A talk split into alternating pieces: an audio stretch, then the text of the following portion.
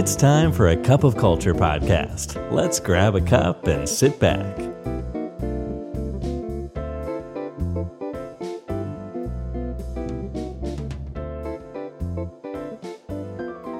สวัสดีครับ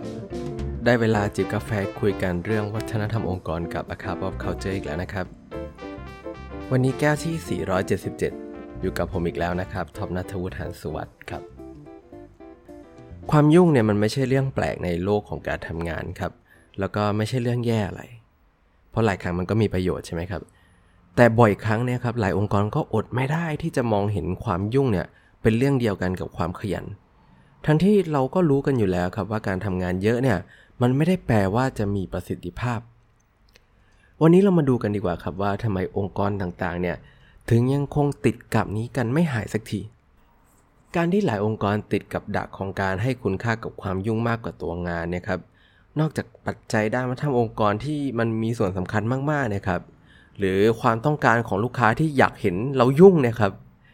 นักวิจัยก็พบว่าความยุ่งเนี่ยด้วยตัวมันเองมันเป็นเรื่องที่เกี่ยวข้องกับ status symbol ของคนในปัจจุบันไปแล้วครับ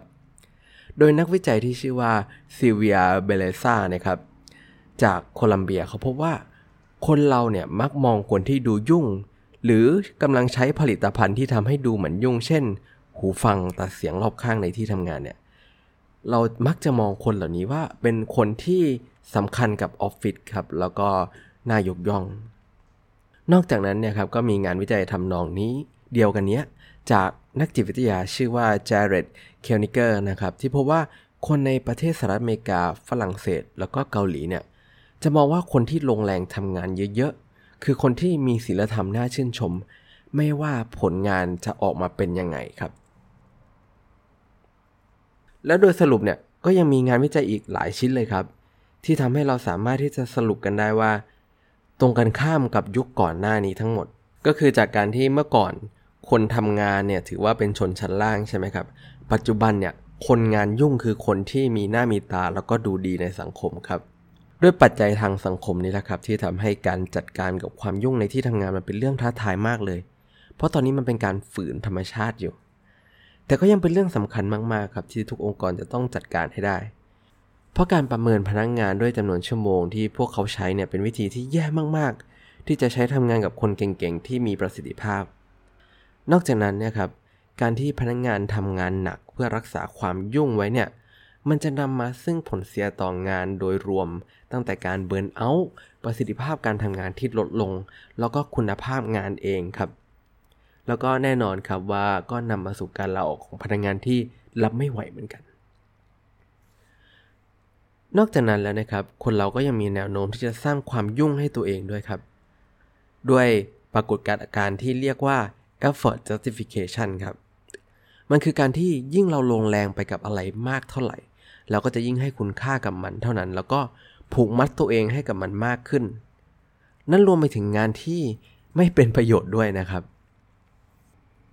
และมันมีงานวิจัยที่โด่งดังชิ้นหนึ่งครับ จากนักจิตวิทยาชื่อทิโมธีวิลสันครับ เขาพบว่าผู้ชายเนี่ยครับ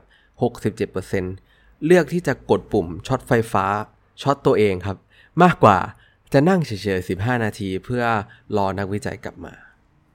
เพราะมนุษย์เรามีความอดทนกับ การไม่มีอะไรทำเนี่ยต่ำมากๆครับ และเมื่อทนไม่ไหวเราก็ต้องหาอะไรก็ได้ทำในบริบทองค์กรนั้นหมายถึงว่า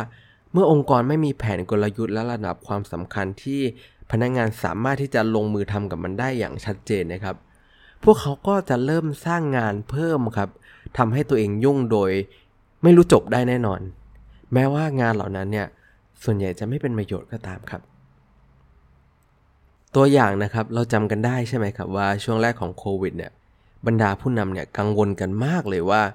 ถ้าปล่อยพนักงงาน work from home เนี่ยต้องมีคนอู้นะครับแล้วก็มีการพยายามสรรหา เครื่องมือที่สามารถใช้ติดตามพนักงงานได้นะครับ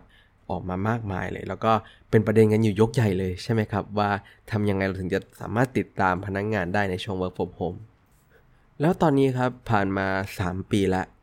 ถ้าให้ลองมองย้อนดูครับ คิดว่าอย่างไรกันบ้างครับ เราจะเห็นได้ว่าช่วง work from home นะครับ คือช่วงที่จริง ๆ แล้วเนี่ย พนักงงานใช้เวลาทำงานมากกว่าก่อนหน้านี้ตอนเข้าออฟฟิศอีก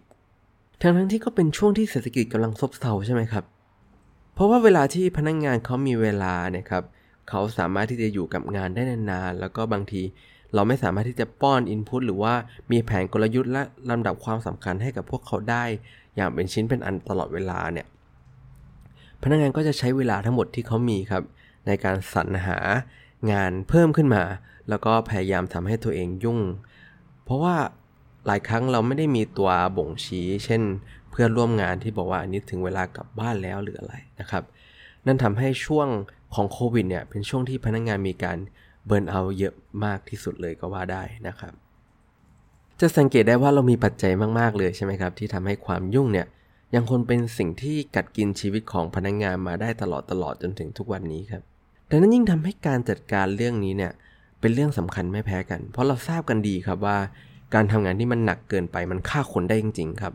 ก่อนอันนี้ก็มีข่าวมาเร็วๆนี้ใช่ไหมครับ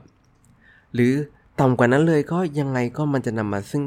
การเบิร์นเอาท์ครับ มันนำมาซึ่งความเหนื่อยล้าของพนักงงาน แล้วงานก็จะไม่เดิน แล้วก็สุดท้ายพนักงงานก็จะลาออกครับ หรือในอีกมุมหนึ่งครับ ต่อให้พนักงงานเนี่ยเขาพร้อมจะทุ่มเทให้กับองค์กร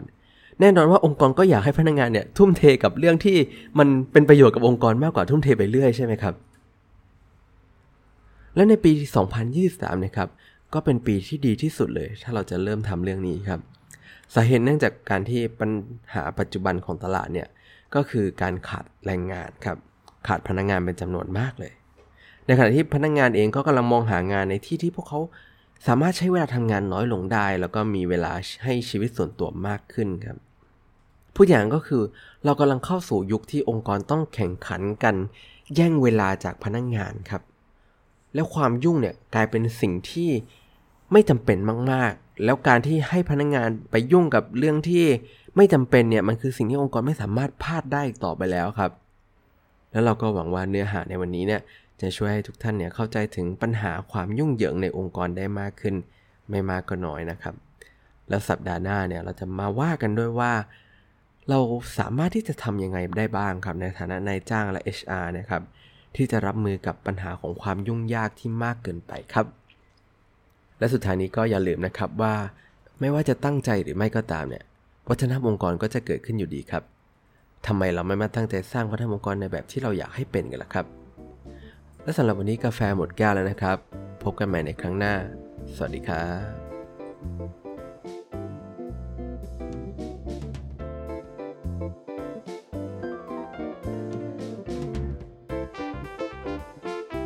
And that's today's Cup of Culture. See you again next time.